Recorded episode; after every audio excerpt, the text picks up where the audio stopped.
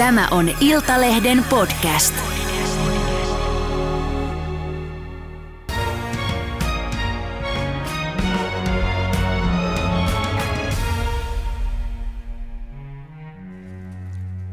Tervetuloa puolustusministeriön neuvotteleva virkamies ja puolustusvoimien ex-tiedustelupäällikkö Harri Oraha. Kiitos. Venäjällä Putinilla selvästi nyt rankempi, julmempi, verisempi sotastrategia käynnissä. Kohta jo kaksi viikkoa iskenyt Ukrainassa sivilikohteisiin.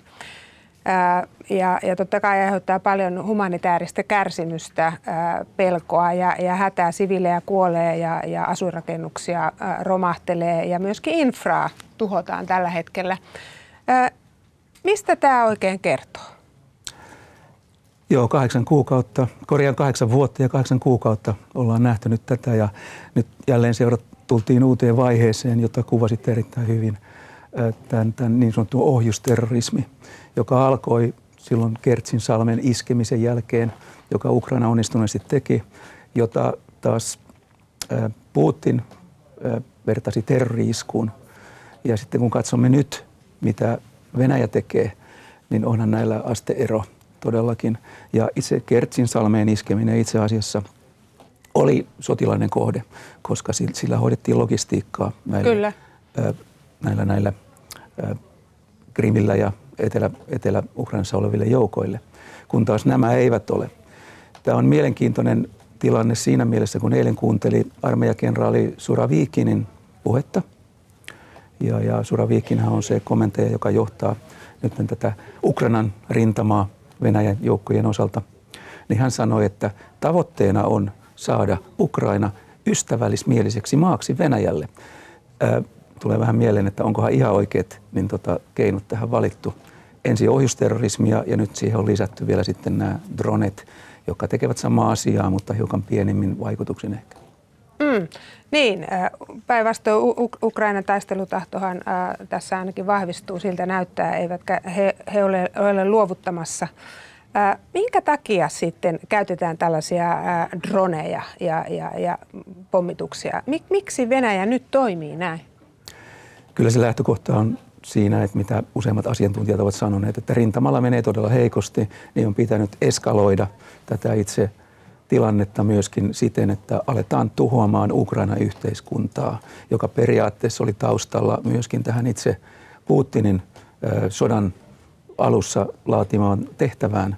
Eli, eli pitää demobilisoida, eli, eli asevoimat Ukrainalta tuhota ja toisaalta pitää sitten myöskin koko tämä yhteiskunta niin tota, saada Venäjän ystävällismielisiksi suhtautuvaksi maaksi. Ja, ja nyt kun ollaan siirretty tähän tilanteeseen, niin kuvitellaan sitä, että kun isketään etenkin tähän siviiliinfrastruktuuriin, joka itse asiassa on lähtökohtaisesti jo ää, sotarikos, Kyllä. samaten sitten ammutaan tähän ää, siviilikohteisiin, siviili, korjaan sotarikos mm. ja niin edelleen, niin kuvitellaan, että tällä on joku semmoinen vaikutus, joka muuttaisi sitten ukrainalaisten mielipiteitä ja, ja kenties antautuisivat tai haluaisivat lähteä neuvottelun tielle. Tähän ei lähdetä, koska Zelenski itsekin on todennut, että, että neuvottelun tie on, on, on suljettu etenkin sen jälkeen, kun Venäjä liitti itseensä laittomasti nämä, nämä alueet, neljä, neljä aluetta Krimin lisäksi. Niin, kyllä. Zelenskihän on allekirjoittanut ihan määräyksen, että Putinin kanssa, Putinin hallinnon kanssa ei neuvotella. Että, että jonkun muun kanssa sitten ehkä joskus neuvotellaan, mutta, mutta ei Putinin kanssa. No, sotarintamalla Venäjä ei ole siis menestynyt ja, ja nyt taktiikka on se, että, että yritetään nujertaa tätä kautta raakalasmaisesti sotarikoksia tekemällä mutta mitä tästä seuraa, jos tämä jatkuu pitkään? Mitä, mitä, miten Ukraina pystyy tässä pinteessä mm. puolustautumaan ja toimimaan?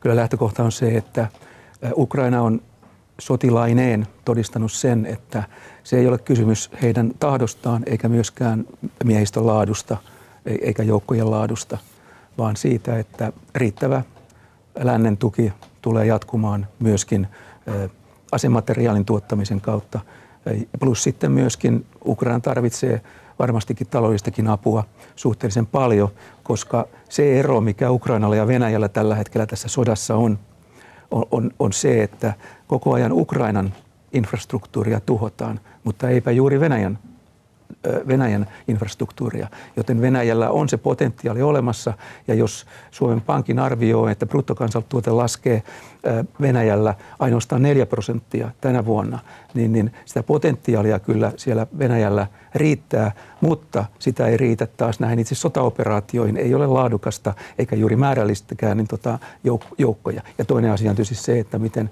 Venäjällä sitten asejärjestelmät ja kalusto riittää tähän mm. toimintaan. Mm. Moni on kysynytkin tässä, että miksei Ukraina iske sitten Moskovaan tai Venäjän puolelle?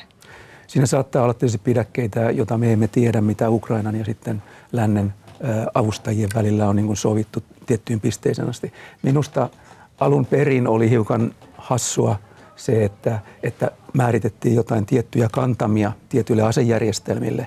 Ja nyt ollaan siinä vaiheessa, että tämä HIMARS tai HIMARS-ohjukset, niiden kantama on, on 80 kilometriä niille ohjuksille. Silläkin voisi olla paljon pitempiäkin ohjuslaatuja kyllä kysymyksessä, mutta se on sidottu tämmöiseen kilometrimäärään, joka niin kuin pyritään signaloimaan Venäjälle, että ei suinkaan hyökätä Venäjälle tässä yhteydessä lännen lahjoittamilla ase, asemateriaalilla, eikä etenkään Naton lahjoittamalla mm. asemateriaalilla, paitsi että Natollahan itsellään ei ole asemateriaalia, kyllä, mutta kyllä. organisaatiolla on. Niin, äh, NATO-mailla. NATO-mailla, kyllä. Niin, eli tässä niin kuin yritetään kuitenkin välttää sitä sodan eskaloitumisesta, vaikka lonkerothan on jo kyllä. aika syvällä. Kyllä, ja yksi esimerkki on juuri siitä, niin tota, millä tavalla saattaisiin aika hyvinkin nyt Ukrainaa tuettua, jos ajoissa oltaisiin annettu tiettyä ilmatorjunta kalustoa, joka mahdollistaisi muun muassa näiden dronejen alasampumisen. Vaikuttaa siltä, että tämä Sahed 136, jota kutsutaan nyt tämmöiseksi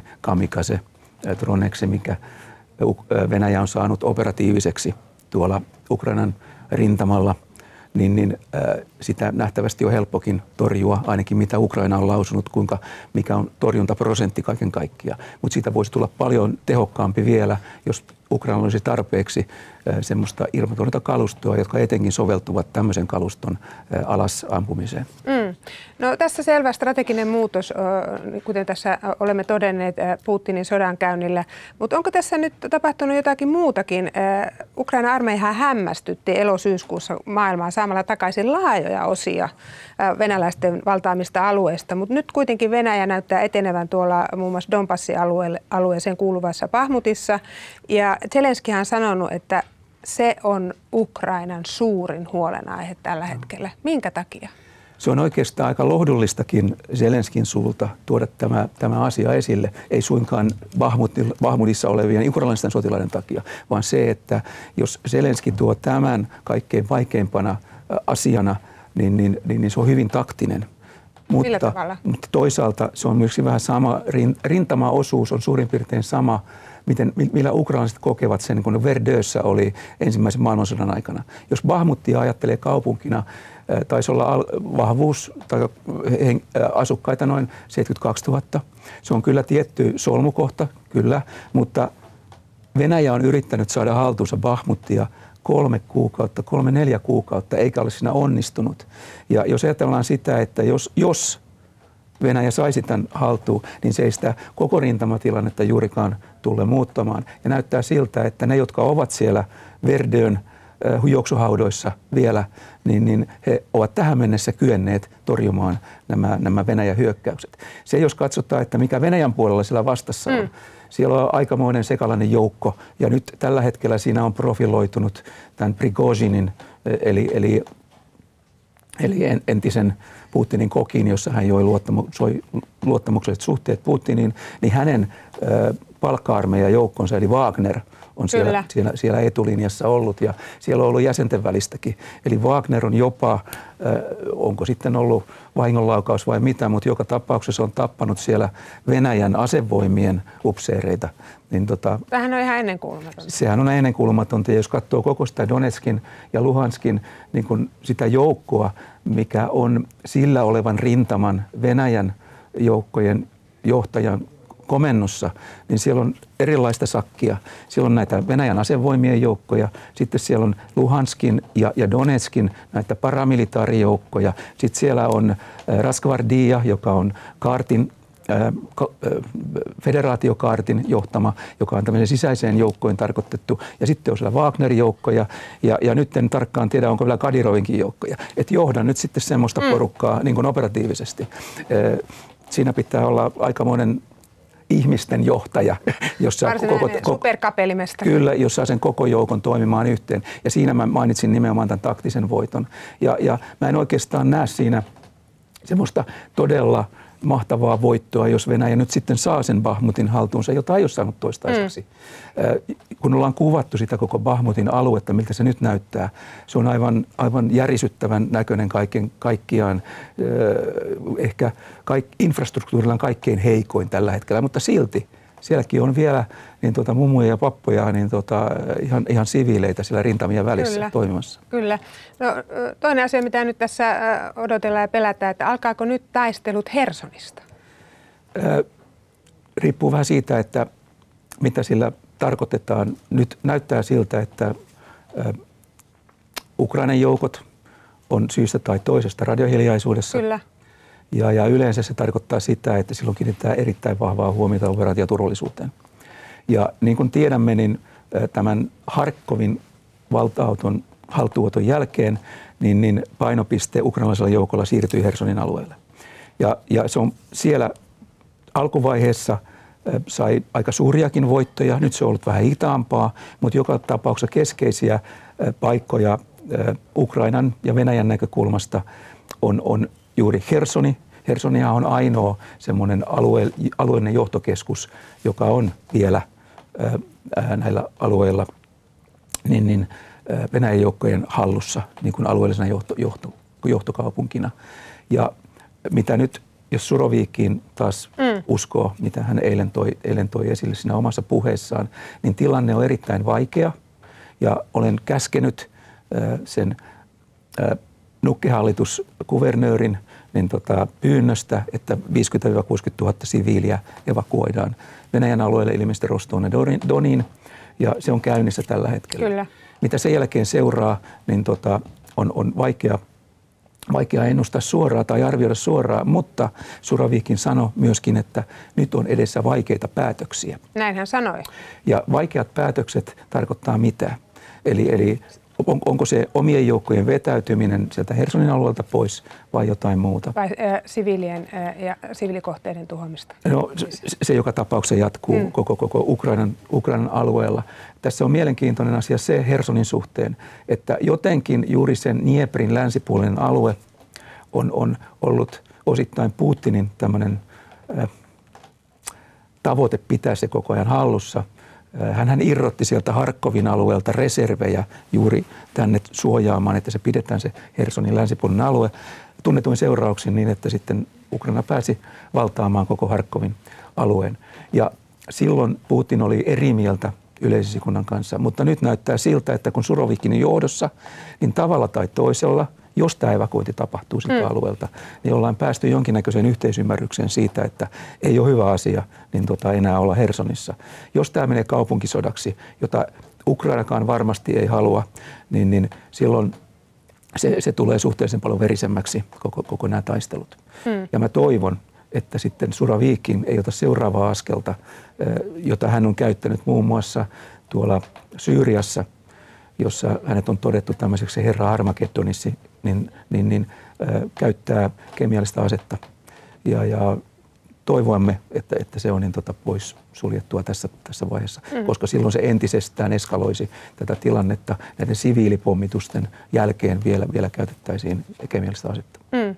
No, tässä on esitetty arvioita, että onko ikään kuin Venäjä pääsemässä nyt niskan päälle ottamassa aloitetta itselleen. Niin onko se liian aikaista arviointia vai, vai miten sä näet tämän koko tilanteen? On se aikaista arviointia, eikä sota, sotarintamalla Venäjä tule ottamaan aloitetta. Jos ja kun tämä lännen apu jatkuu samanlaisena, mitä nyt päätettiin muun muassa Ramsteinissa. Kyllä. Eli äh, sitä ei kannata sitten ajatella niin päin. No siis tuossa alussa sanoit, että äh, viihasit vähän siihen, että Venäjän ase- ja ohjusvarastot, äh, ne alkaa olla hiipumassa, niin on, onko siis todella näin? Ja, ja siis nimenomaan tämä, tämä uudempi kalusto Joo. ilmeisesti. No, joo, eli, eli täsmä Mm, ohjus, niin. ohjusasestus niin poispäin. Aika hyvä konsensus on siitä, että, että Venäjä on käyttänyt todella paljon näitä uusia täsmäaseita ja niitä on erittäin vaikea korvata.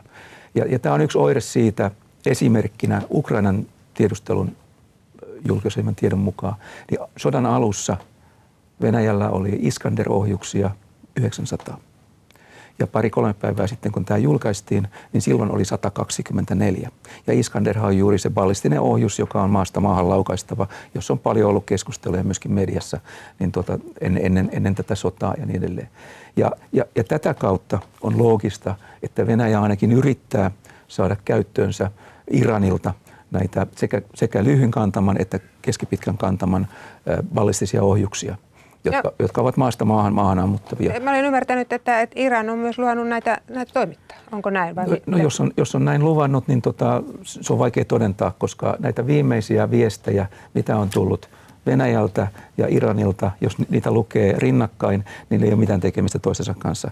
Eli tämä ministeriöiden viestintä ei ole kaikkein parasta mahdollista niin tota, näiltä osin. Tämä on mahdollista, mutta silloin Iranin pitää ottaa kyllä huomioon tiettyjä realiteetteja ja, ja myöskin geopoliittisesti, koska Irani varmasti, varmastikin haluaa tässä saada uusia kavereita, joita niitä ei todellakaan Iranilla kovin paljon ole.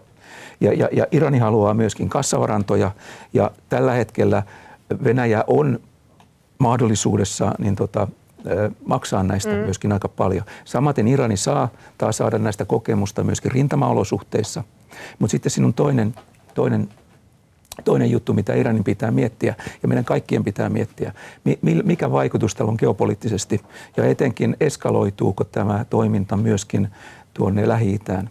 Koska niin kuin tiedämme, Iranilla on kaksi vastustajaa, jopa vihollista Lähi-idässä. Toinen on Israel ja toinen on Saudi-Arabia. Ja näin ollen, jos tämä menee liian pitkälle, niin sekä Saudi-Arabia että Israel tulee jollain tavalla reagoimaan tähän. Israelhan tällä hetkellä on katsonut aika maltillisesti tätä sotaa mm. Venäjän ja Ukrainan välillä. Siihen on syynsä, koska Israelilla on asukaslukua 9 miljoonaa ja siellä on miljoona venäläistä, venäläispohjasta ja sitten, mutta 500 000 ukrainalaista. Eli, eli siinä on tietty tämmöinen sisäpoliittinen näkymä siihen. Toinen on tämmöinen sopimus, mikä Venäjällä ja sitten Israelilla on asetoimitusta ja suhtautumista Iraniin. Venäjä on hyväksynyt sen esimerkiksi Syyrian rintamalla, jossa on Venäjä tietysti Syyrian puolella ja, ja Israel ei. Mm. Niin kun asetoimituksia on tuotu Iranin suunnalta Syyriaan, joko sieltä Afrikan kautta tai muuten, niin Syyri, äh, Israel on voinut ampua ja, ja tuhota näitä, koska se katsoo oman turvallisuutensa siinä vaarantuva, mm. mikäli näin tapahtuu. Ja äh, Venäjä on hyväksynyt tämän. Eli tämä sopimus on yksi, mitä pitää ottaa huomioon. Ja sitten Israelissa on tulossa vaalit kahden viikon kuluttua. Mm. Niitä käydään aika tiuhaan tahtiin niin Israelissa. Eli tässä on monta sellaista tekijää, jotka saattavat olla tämmöisenä esteenä sitten siihen, että Israel ei tätä aktiivista kantaa ota. Toisaalta Iron Dome – joka, joka on Israelin kehittämä ilmapuolustusjärjestelmä, etenkin Hisbollahin näitä kotitekoisia ja sitten myöskin Hamasin granatiheittimiä vastaan. Se oli aivan oiva tähän dronitorjuntaa, mutta siitä olemme aika pitkällä vielä. Mm, mutta esimerkiksi ukrainalaiset äh, ovat, ovat todenneet, että näitä droneja, äh, joilla Venäjä on tehnyt näitä iskuja, niin ne on ollut äh, iranilaisia. Äh, ja mitä sitten, mikä merkitys sillä olisi? Paljonko Iran pystyisi esimerkiksi tämmöisiä ballistisia ohjuksia Venäjälle myymään? Kyllähän niin tota, Iranin asetuotanto on ollut aika, aika määrällisesti erittäin suurta. Mm. Iraninkin on osunut näitä sanktioita, niin kuin, joka on haitannut tätä kehitystä, mutta toisaalta esimerkiksi näitä mikä, mikä alussa tuli esille, tämä Sahed 136, niin Venäjä on Ukrainan mukaan ostanut niitä 2400. Ja siellä on ollut jo tämmöistä suurempaakin äh, droneja, joka on Mohajer, Mohajer 6. Semmoinen ammuttiin alas Odessassa. Se toimii tämmöisenä ehkä emo, emo-dronina ja, ja, ja se on neljä kertaa isompi kuin nämä, nämä, nämä ruohonleikkuriäänen antavat, antavat niin tota, kamikatset. Ja, mutta on vielä yksi asejärjestelmä niin kuin drone-tasolla, jota Irani ei ole myynyt, joka on Aras 2. Ja syynä saattaa olla se, että sitä ei haluta myydä Venäjälle, koska jos se tippuu alas ja siitä saadaan tekniikat kaikki haltuun, niin se ei ole hyvä juttu, että se menee Yhdysvalloille ja Israelille. Eli tässä on monta asiaa, mitä niin tuota mm. asetoimittajienkin pitää ottaa huomioon. No Suomessakin on nyt tehty havaintoja tämmöisen strategisten infra, infrojen läheisyydessä, että täällä on tehty drone-havaintoja. Ja, ja Supokin on tästä tietoinen. Niin mitä tästä pitää ajatella? Se on, pitää ottaa huomioon se, että tämä on yksi ilmiö, josta vähän niin kuin kyperi ja, ja avaruus ja, ja niin kuin suurempina kokonaisuuksina, mutta myöskin drone, drone, dronien hallinta ja siihen liittyvät asiat pitää ottaa laajasti huomioon. Ja, ja Norjassahan ollaan myöskin otettu jopa Kyllä. kiinni venäläisiä Kyllä. turisteja, jotka ovat sitten kuvanneet siellä kriittisten, kriittisillä alueilla, jos on kielletty kuvata. Ja sitä paitsi Norjan lain mukaan se myöskin on sanktioiden vastaista, että venäläiset kuvaa. Eli siellä on tehty selvästi rikos heidän suhteen. Sitten miksi näitä, näitä tehdään, niin, niin jos on selkeästi määritetty, niin kuin Suomessa on määritetty, missä todellakaan ei saa käyttää droneja, niin siinä on erittäin suurena apuna taas, jos se vaikuttaa kansalliseen turvallisuuteen tai sitten puolustukseen, niin kuin puolustushallinnon osalta, mm. niin, niin se, että meidän kansalaiset ovat valppaina tässä ja ilmoittaa viranomaisille, että e, minun mielestäni toi on ihan oikeaa toimintaa, mitä tuolla harjoitetaan. Se voi olla kyllä joku, jotain outoja harrastuksia, mitä turistilla voi olla, mutta seuraava taso on rikolliset – Eli, eli siinä maalitetaan jotain tiettyä asiaa, josta sitten saa taloudellista hyötyä tai vastaavaa. Tai pahimmassa tapauksessa on valtiotoimija, joka haluaa tietyllä tavalla sitten dronejakin käyttää hyväksi sitten, kun tiettyjä yksityiskohtia saadaan halutaan saada selville kriittisestä infrastruktuurista. Mm. Eli, eli tässä on kaksi asiaa. Viranomaisten pitää olla hereillä, mutta myöskin kansalaisten pitää olla tässä hereillä il, ilmoitusvelvollisuudella. Ei velvollisuudella, mm. mutta voivat ilmoittaa. Voivat, voivat ilmoittaa mm. siitä. No, muutama sana vielä Putinista. Kremlin tiedottajan mukaan silloin kun Ukraina tota, liitettiin nämä neljä, Venäjä liitettiin nämä neljä aluetta, niin Kremlin tiedottajan mukaan hän sanoi, että, että nämä alueet kuuluvat nyt Venäjän sateenvarjon alle. Eli toisin sanoen niitä suojataan sitten tarvittaessa ydinaseen. Joo. Niin miltä tämä kuulostaa? Se kuulostaa siltä samalta uholta, mitä ollaan kuultu niin Peskovin suusta kuin sitten Lavrovin suusta ja, ja Putininkin suusta. Jos ajatellaan sitä kansainvälisesti, ketkä ovat tunnustaneet, tai YK on yleiskokouksessa, mitkä maat tunnustivat tämän Venäjän liikkeen. Sieltä löytyy Venäjä tietysti, löytyy Valko-Venäjä, löytyy Pohjois-Korea, löytyy Syyria ja löytyy Nicaragua aikamoinen jengi, niin tota, jotka hyväksyivät tämän. Näin ollen se uskottavuus sille, että käytettäisiin ydinasetta näiden niin kuin alueiden suojaksi, varsinkaan kun ei ne rajatkaan ole edes selvät, niin kuin nyt Hersonista mm. puhuttiin muun muassa. Kyllä. Sama Zaborisiassa ja sama sitten tuolla Luhanskin alueella alkaa olla jo ja Donetskin alueella. Eli mikään näistä ei ole Venäjän hallussa.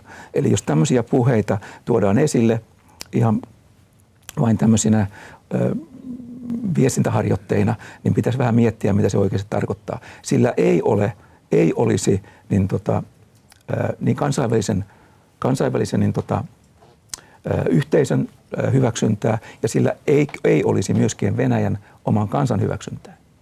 Ollaan otettu joku alue haltuun ja sitten välittömästi todetaan, että no ydinsatevarjo alla. Mm. Ei se näin mene. Se ei niin mene. Sä oot sanonut, että Putinin toiminta on lähempänä Hitleriä kuin Stalinia. Niin mitä tarkoitat? Joo, saanko hiukan ehkä muuttaa tätä? Saa, tässä saa muuttaa. Sensuroimattomasti. Kyllä. niin, niin oikeastaan Hitler, Hitler on toiminut sodan, taka, Putin on toiminut sodanjohtajana, niin kuin, niin kuin Hitler. Mm. Siis Putin on niin kuin Hitler. Ja, ja se johtuu siitä, että hän on puuttunut suoraan yleisesikunnan tai sotilasjohtajien toimintaan, millä alueelle täytyy laittaa. Esimerkiksi tämä Herson oli hyvä Kyllä. esimerkki siitä. Myöskin Harkov ja sitten Liman oli sama asia.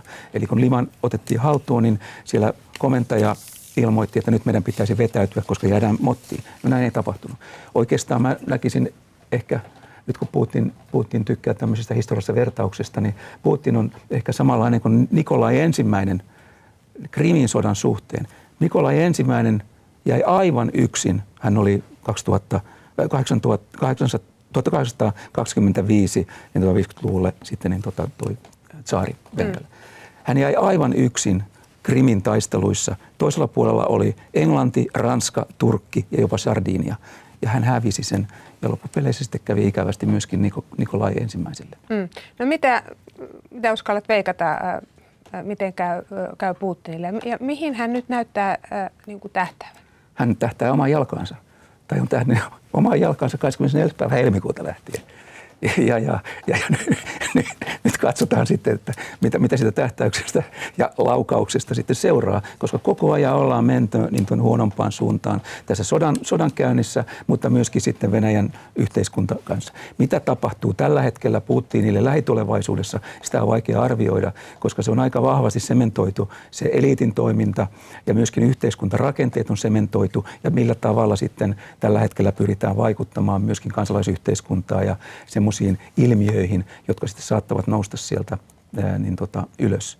Niin, niin tällä tavalla mennään nyt ainakin hetken aikaa ja, ja myöskin Venäjällä katsotaan hyvin tarkkaan sitä, että millä tavalla se heidän katsomansa televisiotodellisuus sieltä TV-ruudusta muuttuu sitten todelliseksi ilmiöksi myöskin Venäjän sisällä. Mm. Mutta minkälaisena näet ikään kuin tämmöisen putinismin ja Putinin loogisen jatkumon?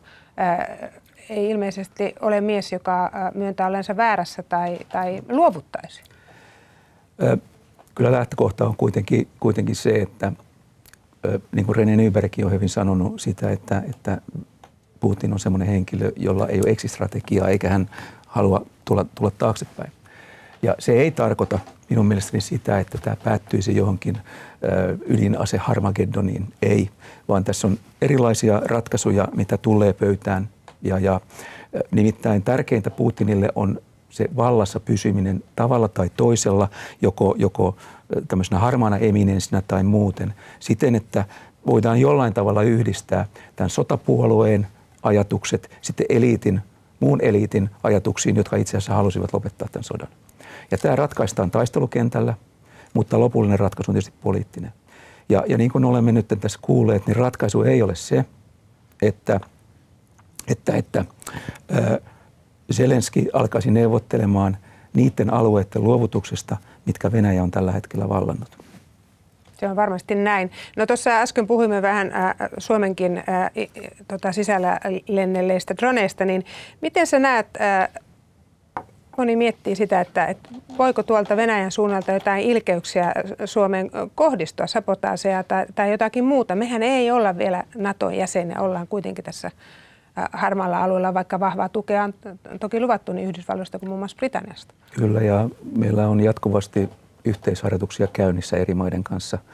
Ja juuri potentiaalisesti juuri Yhdysvaltain, Englannin ja monen muun suurvallan kanssa. Ja äh, tässä on semmoinen ongelma koko tämän Putinin johtamisjärjestelmässä tällä hetkellä. Siitä puuttuu tämmöinen koordinaatio. Ja ei oikein ymmärretäkään, että miten tämä niin kuin käsky pitäisi niin kuin viedä lävitse. Ja johtaa siihen, että alajohtoportailla alkaa, aletaan miettimään tämmöistä, että, että mitähän se mahtoi ajatella, että onkohan tämä oikein tehty vai ei. Ja, ja, ja tämmöiset vahingot voivat olla mahdollisia sitten alajohtoportaissa. Tosin näen sitä, se on aika, aika epätodennäköistä Suomen suuntaan. Mutta muuten kyllä tämä hybridivaikuttaminen tulee Eurooppaan. Se ei ole poistunut, ja mitä näimme muun muassa tämän Nord yhteydessä. Mm mutta myöskin muut, jotka liittyy keskeisesti infraan. Siellä pystyy tekemään aika pahoja liikkeitä sähkö, sähköjakeluun liittyen ja sitten internetyhteyksiin ja niin edelleen. Mutta jonka tarkoituksena on tietysti hämmennys ja pelon aiheuttaminen. Ja alkakaa nyt painostakaa nyt Zelenskiä neuvottelemaan. Se on se niin kuin ainoa tavoite. Ja jos Suomeen vastaan toimitaan, niin siinä on aika pitkä ketju kyllä siitä, siihen, että, että Suomi painostaisi Zelenskiä neuvottelemaan. Ja jos ajatellaan sitä Euroopan, tai Euroopan unionin kautta tai jopa Naton Naton tarkkailijajäsenenä, ja, ja varsinkin kun meidän sotilas, korjaan, poliittinen johto on ollut erittäin selkeä sananen tässä. Eli, eli ei kahta sanaa. Jos Suomeen vastaan tehtäisiin joku tämmöinen sabotaasi-isku tai vastaava, vaikka ei tiedettäisiinkään kuka sen takana on, koska sehän pitää tietysti mm. peittää. Mutta jos ne johtaa syltytehtaalle, niin meidähän on samanlainen tahto toimia lähtökohtaisesti niin tota, ja puolustaa omaa turvallisuuttamme kuin Ukrainalla. Kyllä, kyllä. Viime viikolla uutisoitiin aika isosti ja moni huolestui siitä, että Venäjä on siirtänyt näitä raskaita risteilyohjusten ja strategisten ydinaseiden kantamiseen kykeneviä pommikoneita 150 kilometrin päähän Suomen rajasta sinne Olenen lentotukikohtaa. niin mitä tästä pitää ajatella, jos siitä oli elokuussa norjalaisten mukaan 11 ja satelliittiku, neljä ja satelliittikuvien mukaan niitä olisi nyt siellä jo 11? Joo, ja, ja Venäjä tietää sen kyllä, että koko läntinen tiedustelu tietää, mm. että mitä, mitä siellä on ja mitä niin. siellä, Ja sitten kun me tiedetään vielä, en ole ihan varma nyt näistä harjoitusten vaiheista, niin, niin onko tämä GROM, strategisten ydinasejoukkojen harjoitus, missä vaiheessa tällä viikolla se piti toteuttaa, niin, niin nämä on myöskin näiden strategisten ydinaseiden myöskin simulointiin ja sitten tämmöisen, tämmöisen ei-ydinaseiden laukaisualustoja, mitä, mitä juuri äsken kuvasit. Mm. Ja, ja odotan kyllä, jos se GROM lähtee käyntiin, niin myöskin sukellusveneiden simulaatiolaukasuja tai, tai ei, ei-ydinaseohjuksia – ja sitten odotan juuri näiden pommikodeiden toimintaa ja sitten odotan myöskin maalta maahan laukaista, vai se ydinase triadi, sitä harjoitellaan. Joko täältä lännestä itään tai sitten toistepäin. Ja sitten sieltä tulee välittä vastaus. Eli, eli se, mistä Venäjä on nyt vahvasti pyrkinyt pitämään huolta 90-luvulta myöskin, joka oli aika heikkoa aikaa heidän asevoimilleen, niin kuin se nytkin on itse asiassa, niin, niin, niin, niin, niin, niin ainakin ydinaseista pidettiin huolta, strategista ydinaseista. Mm. Ja, ja sitten kun tämä Steadfast Noon on tällä hetkellä meneillään tuolla, tuolla tai tällä viikolla Naton toimesta, niin, niin si, nämä on myöskin oivia välineitä sitten tarkkailemaan niin tota, tätä, tätä harjoitusta. Niillä on aika suuri etäisyys toisistaan, että se pitää myöskin, myöskin huomioida. Mm. Eli, eli tämä on voimannäyttöä lähtökohtaisesti.